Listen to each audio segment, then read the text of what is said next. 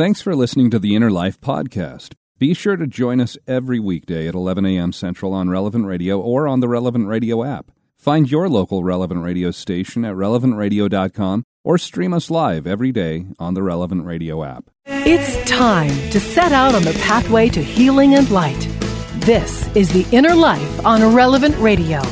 If you have questions or concerns about your faith journey, if you are struggling or searching for something more, if you are in need of some spiritual direction, our Catholic priests are here to help. One heart at a time. Welcome to The Inner Life on Relevant Radio.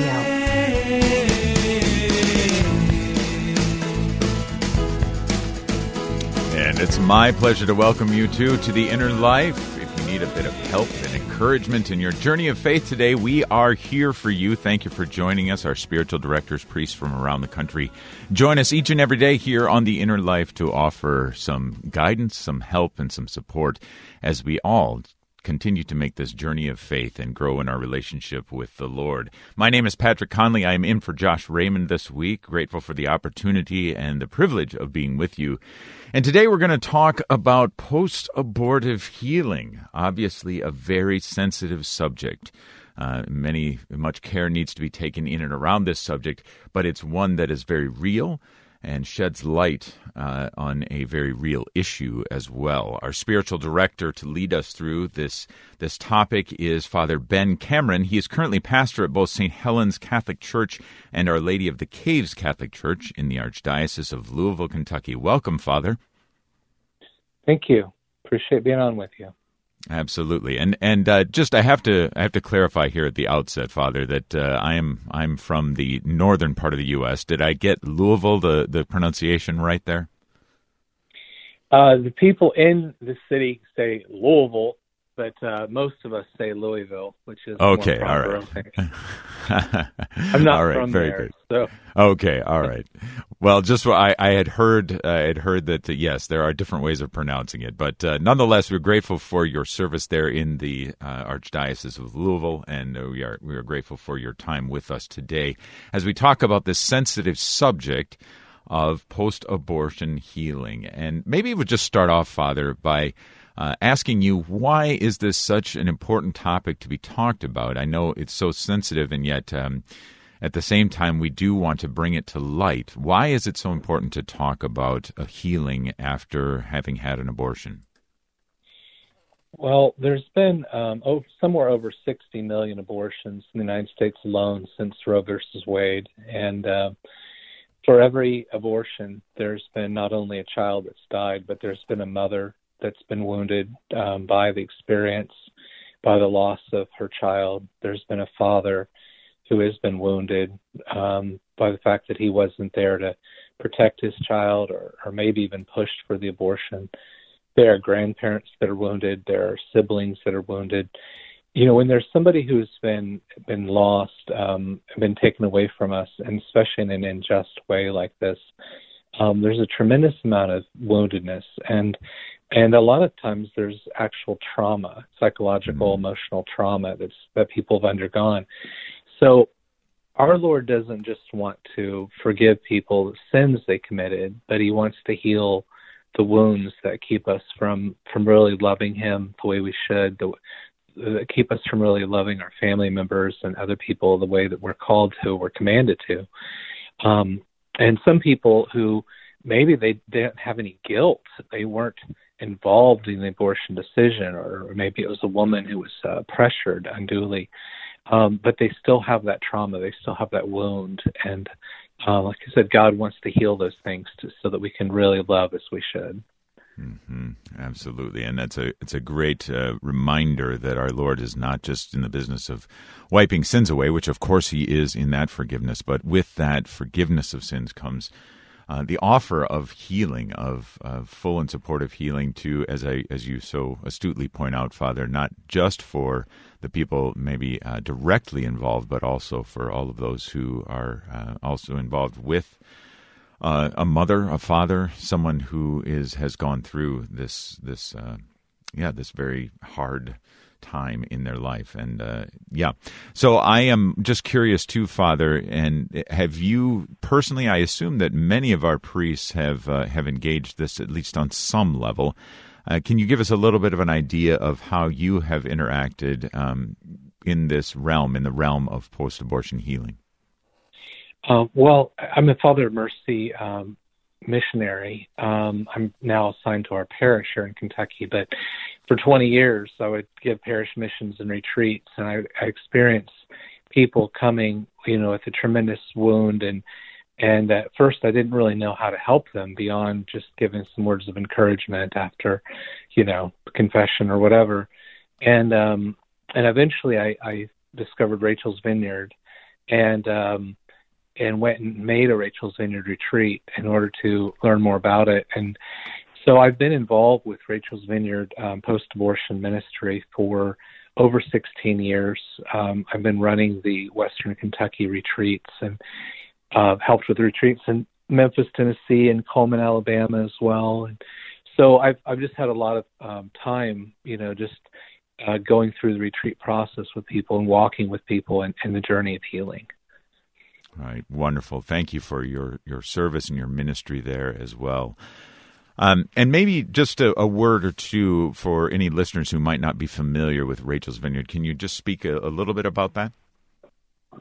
So Rachel's Vineyard is um, a a Catholic uh, founded um, retreat ministry, though there's a Catholic form of the retreat and a, what we call an interdenominational form of the retreat. That's um, some Protestants would feel more comfortable with, um, but it's it's a Christ centered um, spiritual retreat um, that kind of works along the lines of the Ignatian spiritual exercises in a certain sense in helping us to visualize and to bring to light and, and to really apply in our lives the lessons uh, from the gospel where we meet Jesus. We meet Jesus as our healer, as our savior, um, and, and we, we begin to experience him. But it's not just hearing about the gospels and stuff it's actually entering into them and, and employing all of our senses and our and our minds and our hearts and our wills um, into um, into that meeting with Christ. And so he really is the one who who touches people and heals people. Um, and uh, but there is a there is a, the psychological element is is involved. There's always a counselor involved to to help. Um, you know, uh, usually a master's level or higher counselor to help. There's always a priest uh, or in the interdenominational form of a minister there to assist um, and a team of people there to um, lovingly um, and non judgmentally help people um, to meet Christ and to come to that um, point of acceptance of their past um, and and and embracing the the forgiveness and the healing that Jesus offers. Mm, wonderful. Thank you for that. Well, I will pitch it out to the listeners. If you have a story of having received healing after an abortion, whether you are the mother herself or a father or a relative or a friend of someone who you know have has received this healing or is stands in need of this healing. If you have a story to share with us today, we would love to hear from you. Our number here in the inner life is 888 914 9149. Again, that's 888 914 9149. You can also send us an email at innerlife at relevantradio.com. Well, Father, just a little thought about uh, specifically, you talk about healing uh, in addition to, or at least alongside of, the forgiveness that comes from Christ. When it when it when we talk about healing, let's talk a little bit from Scripture. Do you have some scriptural bases for the healing that needs to occur, that has occurred, that we see uh, after an abortion has taken place? Um, well, as far as scriptures that directly um, relate to abortion, I'd say there's there's nothing in, about abortion in scripture, but we see Jesus healing people throughout the Gospels, um, um, not just forgiving, but bringing people to a, to a, a newness of life. Um, so, for example, the um, the woman at the well well of Samaria, um, Jesus knew what she needed, uh, knew the state of her soul uh, even before she said anything, In fact, he knew better than she did what she needed. Um, and I think that's something that's an important um, little lesson for us is sometimes we're not even sure exactly where we need healing. Um, we're not exactly sure where our wounds are. um, hmm. but he does know it, and he wants to bring those things to light, like he did with the woman at the well. But so he forgave her. Um, didn't explicitly in the gospel forgave her, but we know that she was changed by that experience with him, that encounter with him. Um, and so that that that's just one. Um, but there's there there's a, a, number of others. You know, you can see um, Bartimaeus, um, the blind man, being healed, and um, Jesus raising people like Lazarus from the dead. Um, in fact, these are some of the scriptures that we we enter into, and we kind of um, allow put ourselves into those scriptures uh, when we make the Rachel's Vineyard retreat mm-hmm. um, to see that we are blind, we are in a certain way spiritually dead. Um, you know, we have been um, living in living in a state of separation from God, and and and here He comes, you know, to to to bring us that healing. Um, mm-hmm. sometimes when people come on the retreats, they're they've already been forgiven. They've already come to confession. They they know in their head that they're forgiven. They right. they know that by faith. But the knowing it in their heart, that the the truly embracing it from the depths of their soul, um, the forgiveness, and then that next step of healing, that our Lord can, in fact, change everything and uh, not take away what happened, but can transform. Uh, and and we can see how even in that hardest thing that maybe we've ever experienced, that He was there and that He is uh, going to bring us through that and uh, and and even work that that really hard thing in our story into a beautiful um, thing um, that will ultimately be for our glory um, in heaven. You know. Mm-hmm, mm-hmm. Let's start even uh, perhaps prior to that, Father, if you would. I'm sure that uh, well, I myself have experienced the the thought of I don't know that God will forgive me for this for other sins, uh, not the sin of abortion, perhaps, but the sin other sins that I have committed and it's hard to it's hard to accept and receive God's forgiveness um, about uh, all sorts of sins. I'm sure that there are some who perhaps have had an abortion or uh, you know have aided in uh, a woman procuring an abortion that don't think that they can receive. They they don't believe that they can receive forgiveness. Maybe they think the church won't forgive them, that God won't forgive them. What would you say to them?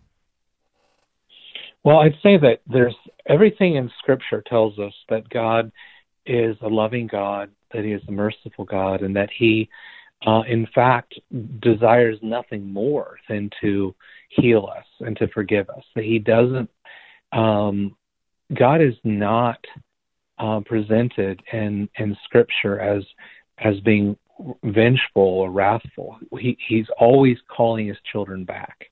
And we see that throughout the Old Testament the people of Israel kept going astray again and again and again, and God just always kept calling them back, calling them back, over and over again. Just infinite patience, um, and and we see that in the in the in the history of the church as well. Um, there there are people who, um, well, let me give you an example. There was a guy in the French Revolution named Georges Danton and Danton was the architect of the Reign of Terror, and he was the one who really got that whole two and a half years Reign of Terror going, where people were having their heads cut off right and left for almost anything. Tens of thousands of people uh, killed. Ten, uh, thousands of, mm. of priests and religious and Catholics lost their their life, and it was Danton was one who started all that. And yet, before it was over, God converted him. And then he went and tried to stop it and lost his life, uh, was executed himself. Um, it, you know, and here he, but he died as a repentant sinner, and we have every reason to believe that Georges Jacques Danton is in heaven. You know, and there's people even worse than him, and so I, I look at and say, okay, all right, somebody's had an abortion, maybe multiple abortions, and they may feel like God won't forgive them. But there are people who've murdered thousands. Uh, Bernard Nathanson, the one of the founders of the um, of um, one of the big pro-abortion groups, I can't remember which one, um, but he he said he personally did something like fifty thousand abortions, and yet he was converted out of being the abortion industry and ended up becoming a Catholic and a very strong pro-life advocate. Um, you know, I mean, God could change and convert him, who actually performed the abortions. Um, God can God can change any of us, and God wants to, and He wants us to experience that that merciful love. And uh, Jesus promises through His Sacred Heart with um, Saint Margaret Mary, uh, the Divine Mercy uh, revelations with uh, Saint Faustina, that there's nothing beyond the reach of His mercy, nothing at all. Uh, his love and His mercy is far more powerful than any of our sins. Yeah, well, it's wonderful to hear you say it. You know, I, I know that uh, it can take some extra added effort and some certainly some divine intervention for us to get that from our heads or from our ears to our heads and then from again from our heads to our hearts and uh, really recognize that but it's an important point to be said we need to hear it again and again and again how scandalously large is the forgiveness of our lord and savior jesus christ well, Father, I think what we're going to do is we're going to take a short break and then uh, we'll continue on with this important topic. Uh, we're talking about post abortive healing today on the inner life. Our spiritual director is Father Ben Cameron. If you have a story of how abortion has affected your life and if you have been able to receive healing, uh, please call in and give us your story, 888-914-9149. Again, that's 888-914-9149. Our email address here at The Inner Life is innerlife at relevantradio.com. Even if you are someone who knows someone who is in need of post-abortive healing, then call us and or send us an email and let us know. Join the conversation. Again, 888-914-9149. We're going to take a short break. When we come back, more on this important topic. Please stay with us. Catholic Order of Foresters is proud to sponsor the Relevant Radio studio line. For information about employment opportunities and flexible premium life insurance plans, visit relevantradio.com/forester.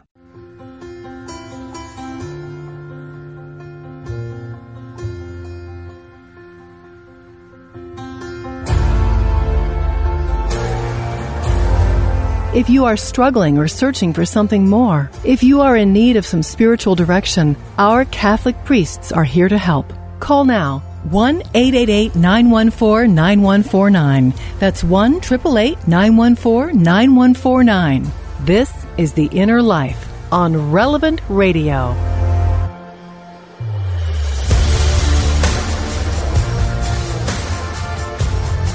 Welcome back to The Inner Life here on Relevant Radio. My name is Patrick Conley in for Josh Raymond this week, and today we are engaging with the very sensitive but very important topic of post abortive healing with our spiritual director, Father Ben Cameron, who joins us from the Archdiocese of Louisville, Kentucky, where he serves as pastor of both St. Helen's Catholic Church and Our Lady of the Caves Catholic Church. And uh, Father, I think we'll we'll go right to the phones and we'll take our first phone call. We have Nayeli calling in, who is calling in from Los Angeles. Nayeli, welcome to the Inner Life. Hi, how are you? Doing well, thank you. Um, well, I just have my story that um, I had an abortion when I was 14, and um, like my mom kind of pushed me to go ahead and get it done because I was so young.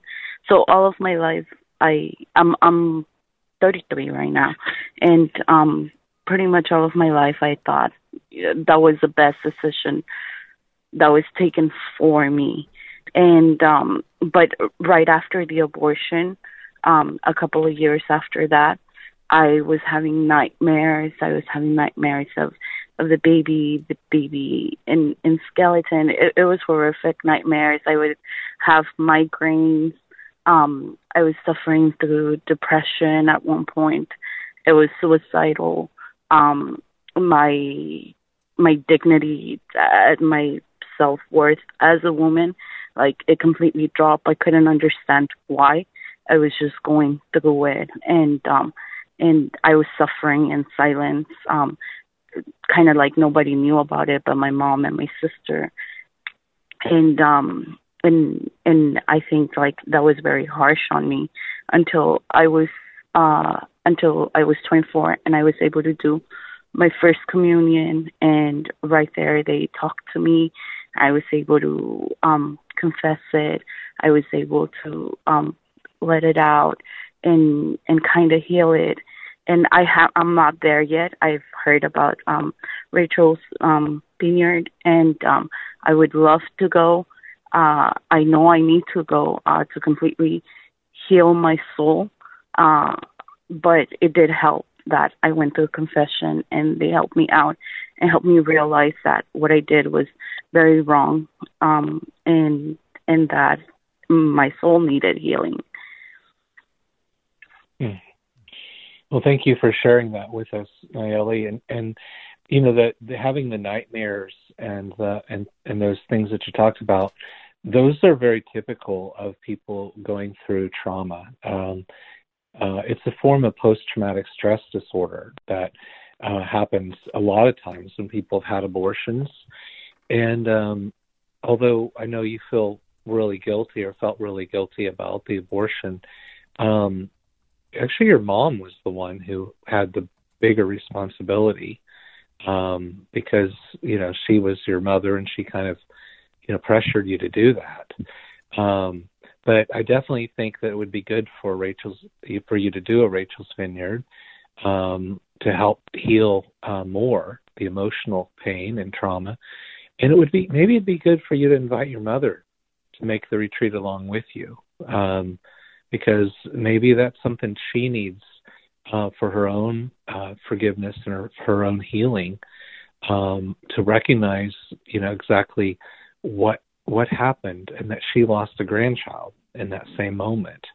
Um, so I'd encourage you to to make the Rachel's Vineyard, but maybe ask your mom to make the retreat with you. But if she won't, make the retreat for you, no matter what.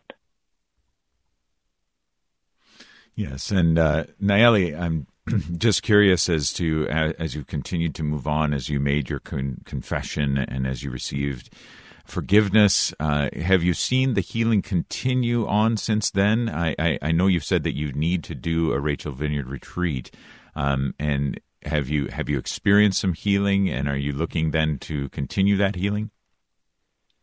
Yes, yes, I have seen some healing. Um, I've uh I've gone to like March for Life um when I got married and I couldn't get pregnant. Um it took a while for me to get pregnant, so I kind of felt like like oh it's a punishment, you know, I'm going through a punishment. Maybe I'm never to be able to have kids. So that kind of depressed me too. But then I got pregnant. God blessed me with two kids, a boy and a girl. Mm-hmm. And um I've even introduced them into like the value of life, the um you know, to have that love for life no matter what. Um, and we go, the three of us, we go to to the March for Life, and um, they're very aware of all this. And so, um, yes, I do want to continue healing, and I, I have seen a lot of healing too. Hmm. And do you think your mother would be open to attending the retreat weekend with you? I don't know if she would be open, but we have talked about it. We've cried about it. Um, I have forgive her. Uh, she had asked for forgiveness, and um, you know, like she wasn't brought up in, in in a religious way either. So um, I also get and understand that she didn't grow up with those values. Therefore, how could she ever teach them to me? You know. But um, mm-hmm. I don't know. I that could be a, a, a an option that I could ask her and invite her to do so as well. Mm-hmm. It, it, certainly wouldn't hurt to to invite her to come with you. Um, but thank you for sh- sharing your story with us, and I think you you brought something very important um, out. Is that a lot of times um, young women have abortions? They're they're very young and they're under pressure. sometimes pressure from parents, sometimes pressure from friends and um, people in school with them and things. and so a lot of times that has a bearing on people's responsibility. So, um, but thank you so much for uh, for calling in and sharing your story with us, and we'll pray for your continued healing. Yes, Nayeli, thank you so much for the courage that you showed in calling in and sharing your story with us. If you have a similar story, if you know someone who's in need of healing, if you yourself have received healing after an abortion, please do give us a call and join the conversation. 888 914 9149. Again, 888 914 9149. Father, just playing off of your last comments there to Nayeli and her courageous story there, what would uh, what can we do as people who are close to those who may be considering an abortion? How can we help them? Because, as you said, sometimes there can be a tremendous amount of influence uh, influence given on the part of the loved ones. There, how can we influence them to make the choice for life? Well, I think one of the things is we have to um, to, to make a separation. Um, and this is an important thing. A lot of Catholics have the have the notion that to get pregnant is a sin, and the getting a a girl getting pregnant is not where a sin took place. Uh, a sin took place in people having premarital sex, or in somebody committing sexual assault or rape or whatever it was. Um, pregnancy is always a blessing from God. Hmm. Every child um, God created an immortal soul at the moment of conception. Every child is a gift. Um, and so the first thing we have to see is let's we've got to stop having the stigma of oh well she's pregnant outside of wedlock. That pregnancy isn't the problem. Um, and once we get that in our minds, then it's like okay, can I sit with her? Can I assist her? Can I uh, do, do does she need to have somebody put their arm around her and say it's okay and i'm going to be with you and i'm going to help you with this baby. Um uh you know sometimes girls just feel like they're alone. And if somebody says hey i want to go with you let's go down to the local um pro life pregnancy center you know let's get you know we'll do the pregnancy test we'll go ahead we'll we'll start doing all the things we need to do to help you to have this baby you know? Mm-hmm. um you know, help her with the discernment of whether she wants to give the baby up for adoption or whether she wants to to keep the baby. Um, but them knowing that they're not alone, I think, is a very important thing, and that they're loved, and that we're going to stand by them and help them, um, not just at this first moment, but through the pregnancy and into raising that child if she uh, makes the option to to keep the child and to raise the child herself. Um, I a lot of the time it's the, the the feeling alone, feeling that you know I'm all I'm all out here. I'm you know and um, and so when they when they know that they're not alone and that we're standing by them. There was a priest. Um, there is a priest that I I got to be friends with. He's in Wyoming, but he um, there was a, a, a young woman who was pregnant. She was uh, mentally disabled, and her parents are going to force her to have an abortion. And he went to the parents and he said, uh, um, "Let me help your daughter, and me and my parish will take care of everything that she needs." And that's really the kind of thing that we have to do. We have to step up to be there for those girls and to, to let them know that they're not alone in this. All right. Right. Yeah, certainly that can be one of the great lies of the enemy, can't it? Uh, in in mm. abortion and, and, any number of sins that we're alone and that we have no one to help us, no one to love us, no one to forgive us, and what a great testimony that can be. If you have served in that position, if you have not, or if you've refused to let a young woman uh, who is pregnant unexpectedly and considering abortion, if you've refused to let her feel that she is alone. Give us a call and let us know. Testify to the Lord's goodness by calling 888 914 9149 as we're talking about post abortion healing here in the Inner Life with our spiritual director, Father Ben Cameron. Father, I know that uh, another ministry that exists is Grief to Grace. Can you tell us a little bit about Grief to Grace, please? So, uh, Grief to Grace is as uh, kind of a sister ministry to Rachel's Vineyard. Um, both were started by Dr. Theresa Burke in uh, the Philadelphia area, and um, the, the, the principle of doing the Christ-centered retreat, uh, people really encountering Christ with uh, what we use in Rachel's Vineyard for post-abortion healing, that same principle is used um, in Grief to Grace to help people to find healing from sexual abuse. So there's there's a tremendous amount of people who have been wounded by sexual abuse, and a lot of time people think, oh, sexual abuse. You're talking about clergy sexual abuse. Most sexual abuse is not clergy, but so wherever it came from, clergy, parent, grandparent, an uncle, um, a teacher, coach, neighbor, um, there's a wound there, uh, and a serious wound that oftentimes, interestingly enough, is linked later on to abortion.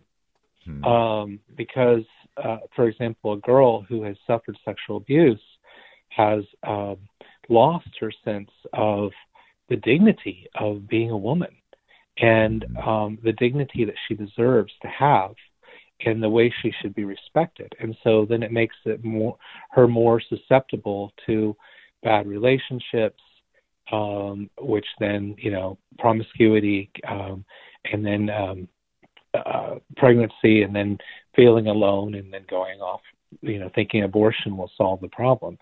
So grief to grace follows that same principle of how do we we bring these people to meet Christ in the scriptures in this intimate uh, this time of intimacy with prayer uh, with Christ, along with others, that we're not alone in the journey. There's always a team. Um, in Grief to Grace, there's usually a couple priests and a couple psychologists that are part of that team, but bringing people so that they can meet Christ and, and, and get to the root of those wounds and allow Christ to enter in and to heal them of those wounds. Mm. So I don't work Grief to Grace, but I went and experienced a Grief to Grace, and uh, it was a it was a fabulous um, thing to to go through and to walk that journey. Um, and I still continue to um, walk the journey afterwards with a couple of the the women who made the retreat with me. Uh, we kept in contact and continue to uh, to help and, and encourage each other. So, if if somebody's hurting from sexual abuse, know that there is a, a, a really incredible resource available to you with Grief to Grace. Mm. Wonderful. Thank you for telling us of that. And thank you for making the connection then, too, between Grief to Grace and Rachel's Vineyard, knowing that there is a connection to be had. And uh, indeed, when we stand in need of, of healing uh, and, and don't get it, don't either seek it out or, or we don't respond to the offer of it, or quite frankly, if we're not even aware it's being offered, uh, how it can be harmful uh, to us in our continued spiritual life, our continued life of faith. Father, um, wanted to ask you too, specifically about those who have not experienced either abuse or the pain of abortion. How can they talk to those who have experienced that, uh, uh, the pain of abuse and abortion? What what do we need to know when talking uh, to post-abortive women or to those who have been abused? I think one of the first things is we have to um, to, to recognize they've gone through something that it's very hard for us to wrap our heads around it if we haven't experienced it. Um, so when people say, "Oh, well, just get over it," you know, our, our time heals all wounds, and these little um, nice little sayings, they're they're not true and they don't help. um, so, um, you know, recognize that people have experienced tremendous hurt and I, if I haven't experienced that hurt, I can't really get it. Now, by analogy, I can get an idea of what it must be like because I can think about some of my deepest hurts uh, and and things that have that have hurt me, and then realize that okay, losing a, ch- a child to abortion or having suffered sexual abuse is a lot worse. Um, so um, then I can you know, stir up compassion. I think a lot of it is we're compassionate. Um, when I was young and I helped lead the, the rosary outside of abortion clinics and stuff when I was in college, and I have no regrets about doing that. Um, the praying outside the clinics and things, because uh, it's a very good thing to do. Um, but I didn't have any clue of the hurt that the people had and mm. if I did, I think it would it would have probably affected my attitude toward them. And uh, so I, I think if we if we try to stir up within ourselves um, that suffering with that's what compassion means to suffer with someone else. And um, Christ had the deepest compassion and has. Um, he suffers with us in our woundedness. So those of us who have not personally experienced, and I have not ex- personally experienced either abortion or um, or sexual abuse, um, but we can, you know, have compassion to say I can suffer with this person because at least by analogy I have an idea of of the interior turmoil that that I've experienced about other things in my life. Um, and so then then with compassion some of it is just to be like i said before to be with the person to sometimes not to say anything. Um, a lot of time we have this idea that we have to we have to come up with the right words. And sometimes what a person needs is somebody to sit there and quietly put their arm around them or hold their hand or just sit there and and be there to listen to whatever they have to say. Um, and if the person's angry and they're they seem to be lashing out, realize that this isn't having anything to do with me. This is this is the person in their pain, and what they really need is for somebody to be able to be there with a compassionate heart and to be praying with them um, and helping them to um, to know that Jesus is there and loves them. Mm-hmm. Yeah, it's amazing how I know in my own life when I have uh, hit some of those areas where just somebody's presence, as you're saying, Father, has meant so much, even if they don't have the words. Which, I'll be honest, that in, in a lot of these very complicated, uh, very painful situations, it is hard. It's hard. I have I have messed up, and I have said the uh, said the well, at least what it feels to me like the wrong things at the wrong times, and uh, sometimes words aren't what's are, are actually needed at the time, but rather this sense of, as you said, Father, compassion of suffering together with. All right, so uh, I think before we continue on with the phones, Father, we're going to take our next break. Again, we're talking about post abortive healing, this very important topic with Father Ben Cameron uh, from the Archdiocese of Louisville, Kentucky. And you are listening to The Inner Life. We're going to be back right after this.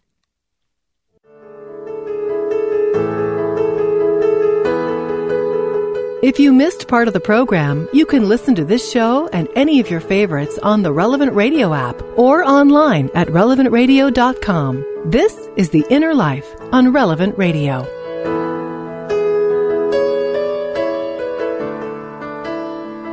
Welcome back to the Inner Life here on Relevant Radio. My name is Patrick Conley, in for Josh Raymond, and my thanks to our producer Jim Schaefer and Nick Sentovich, who is on the phones today for us. My thanks also to our spiritual director, Father Ben Cameron, as we're talking about the very important topic of post-abortive healing. Father, let's go right back to the phones now. We have Rose who's calling in from Mentone, California, and Rose, uh, yeah, we'd love to hear your story. Rose, welcome to the Inner Life. Oh, yes. Hi. Good morning. Uh, thank you. Um, yes, so I just wanted to um, tell you my story. I was uh, 17 years old when I became pregnant. I was going into my senior year of high school, and um, I didn't even think that I would have an abortion, but the counselors and the teachers um, encouraged me that I needed to do that because I was too young. I was going to be able to graduate if I didn't do this. So, unfortunately, I did listen to them, and I was taken to the clinic by one of the coaches at the high school. I'll never forget that ride. It was so scary, but um, lo and behold, I um, got through it. Tomorrow is my 60th birthday, and um, even though all this time has gone by, um, the pain and that agony that I felt that day never goes away. It's always with you. And I come from a pretty good, grounded Catholic family. My parents were so good to me and my family. And they they believe that the prayers of all my family and my parents helped me get through this ordeal. And I try to explain sometimes to my husband and family members how important it is, how life is so important, no matter, even if you don't see the child, because there's some people that think, oh, it's just a little piece of cell or whatever their belief is, and um, I just try to ex- explain my experience and how my soul yearns, my my yearns for that child that I lost, um, and um, I, I miss him. I believe it was a boy, and I pray and I ask Jesus to please help me, and He has. He really has. I feel I've been healed. I did go talk to a priest shortly after that, and I'll never forget um, the encouragement and the the empathy that he gave me. And he, when I spoke to him, he looked directly into my eyes, like he pierced me with his eyes, and said, "Jesus forgives you, but don't ever do this again." And mm-hmm. I never did it again and I'm thankful for that priest. It was a priest at Holy Family Church in Pasadena, which I don't remember his name, but he really helped me get through this time in my life. And um, I just wanted to say that when you surrender yourself to Jesus and you let Him take care of everything, um, He allows you to to to become healed when you trust in His mercy and I am totally trusting in Jesus every day of my life because things aren't perfect. And um, unfortunately, two years ago on June 29th, my daughter in law and my son decided the best thing for them to do was to abort their fourth child. And uh, mm-hmm. I just could not get over that. I was so crushed in spirit, and I still am. Still trying to heal from that and um, the spiraling effect of that abortion has just been enormous on the family. So it's just across that we carry just constant praying, Father, constant um, surrender and uh, encouragement and love and patience for my son and my daughter-in-law who are actually going through a divorce. And I mm-hmm. remember telling my husband, you know, watch what's going to happen. This whole thing is going to be a big tornado, and it has been.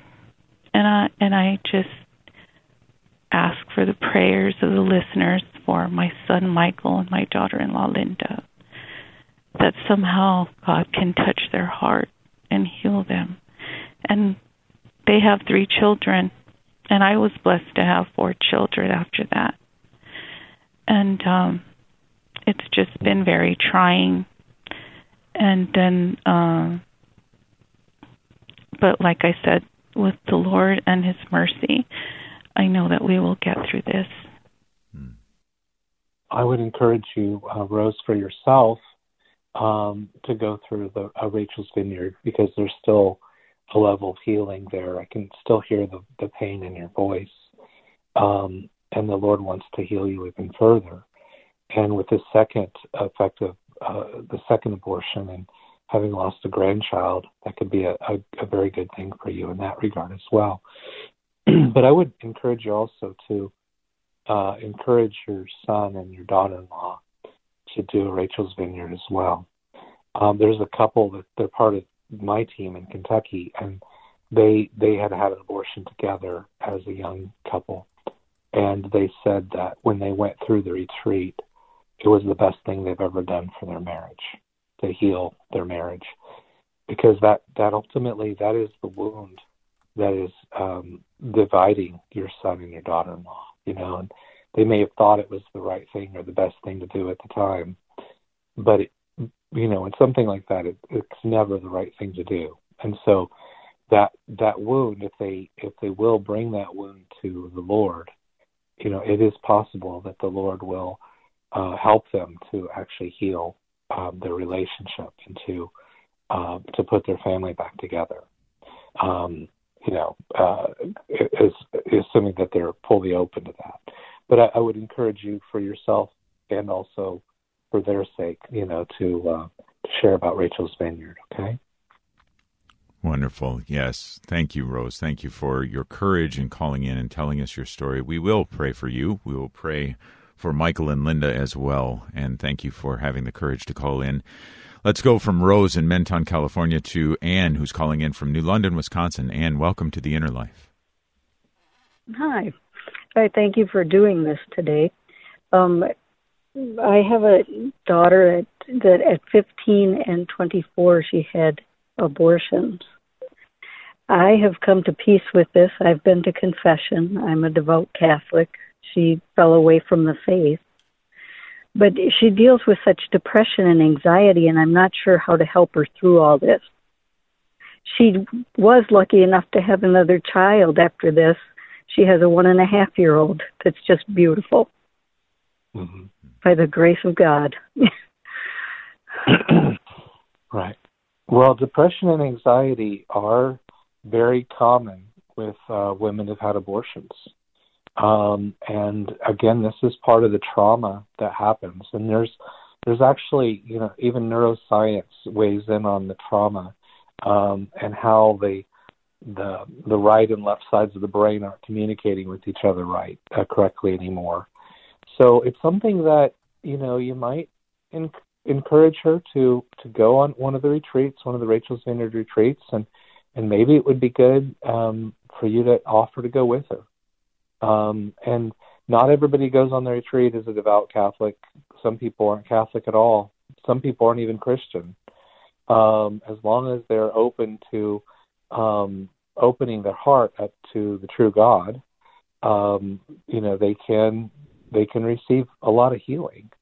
Um, but it could also be something that is would be the beginning of your daughter's journey back uh, to God, back to her faith. Um, but but uh, that's it's not uncommon at all. Okay, and uh, so um, I would really just encourage you to, to do that, to, to make the retreat and to, to ask her to make the retreat with you. Um, and um, I, and I think it could be something that would be a big help in her in her beginning her healing. And while we've got Anne on the line, Father, maybe I'll just follow up with a with a question to you about: Do you have any suggestions about language we can use to invite someone on a Rachel's Vineyard retreat? I think saying, you know, I know that this this thing that happened uh, is something that that hurt you deeply, and and I was I'm hurting with you, and would you think about making this retreat with me? Um, can we do this together, and and to and to go and to seek healing uh, for this together for those deep wounds that we that we share or that we have. Um, so just acknowledging that there's pain, acknowledging that there's that there's something there, and saying, "Can I walk with you in this? Can I accompany you in this?" and and and go for the healing with you. Um, so not like I'm taking you, you need this, but I need it too. And can can I walk this journey with you? Mm-hmm. I think that that's a good way of uh, approaching it. I, I, love the idea of of the of saying with you. And while you're still there, do you uh, do you think your daughter would be responsive to something like that if you were to offer to go with her to the retreat? I really think she might, and I think that's a wonderful idea. Thank you so much. Okay, you're very wonderful. welcome. You're very yeah. welcome. We'll pray for that. Okay. Yeah. Thank, Thank you, Anne. Thank you for the call. Thank you, Father, for uh, great advice there as well. We only have a couple minutes remaining, Father, but just before we ask for your blessing, just wanted to uh, just kind of get around to to the the request for for holiness. That I mean, we're all called to holiness, and sometimes, uh, especially when you know pretty big sins are involved, we can lose sight of that. Can you just give us a little bit of a thought about how do we pursue holiness uh, in the wake of of large sins, of mortal sins? Um, well, one thing is realizing that most of the saints who became great saints were sinners first. Uh, very few of them, um, you know, just always lived a life close to God. Uh, Saint Augustine and many other saints, Saint Margaret of Cortona, um, lived very bad lives. And then God's grace is powerful enough that it transformed them. And God, the same God who transformed them is the one that we know and who wants to transform us. And so, actually, to help in that regard to people pursuing holiness, particularly after abortion, I started a little uh, group called the Confraternity of Our Lady of Mercy. Um, there's a website, olmercy.org, would take people to it. But it's just that where people can, can join if they want, a little plan of life and things to embrace uh, to help them to to begin to embrace that call to holiness or to intentionally embrace that call to holiness and realize that God doesn't just want to heal me. He didn't just want to forgive. He wants to heal. And He doesn't just want to forgive. He wants me to become holy. He wants me to be a saint. Mm-hmm. And ultimately, I think that saints are the ones who change the world for the better. And every one of us has that calling. And, and God will help us to fulfill that no matter what we've done in our past. Yeah. Well, wonderful. Father, we just have about 20 seconds left for a blessing. Could we ask for that from you now, please? The Almighty God uh, bless each and every one of you in the name of the Father, and the Son, and the Holy Spirit. Amen. Father Ben Cameron from the Archdiocese of Louisville, Kentucky, has been our spiritual director today as we're talking about the very serious but very sensitive and very uh, an opportunity for the Lord to speak into uh, post abortive healing. So we will pray for our callers. My apologies to those that we weren't able to get on the show today. But coming up right after this is the supreme sacrifice that Jesus himself made for our forgiveness and our healing. The holy sacrifice in the Mass comes back to us with Father Rocky from the Chapel of Nativity. God bless you.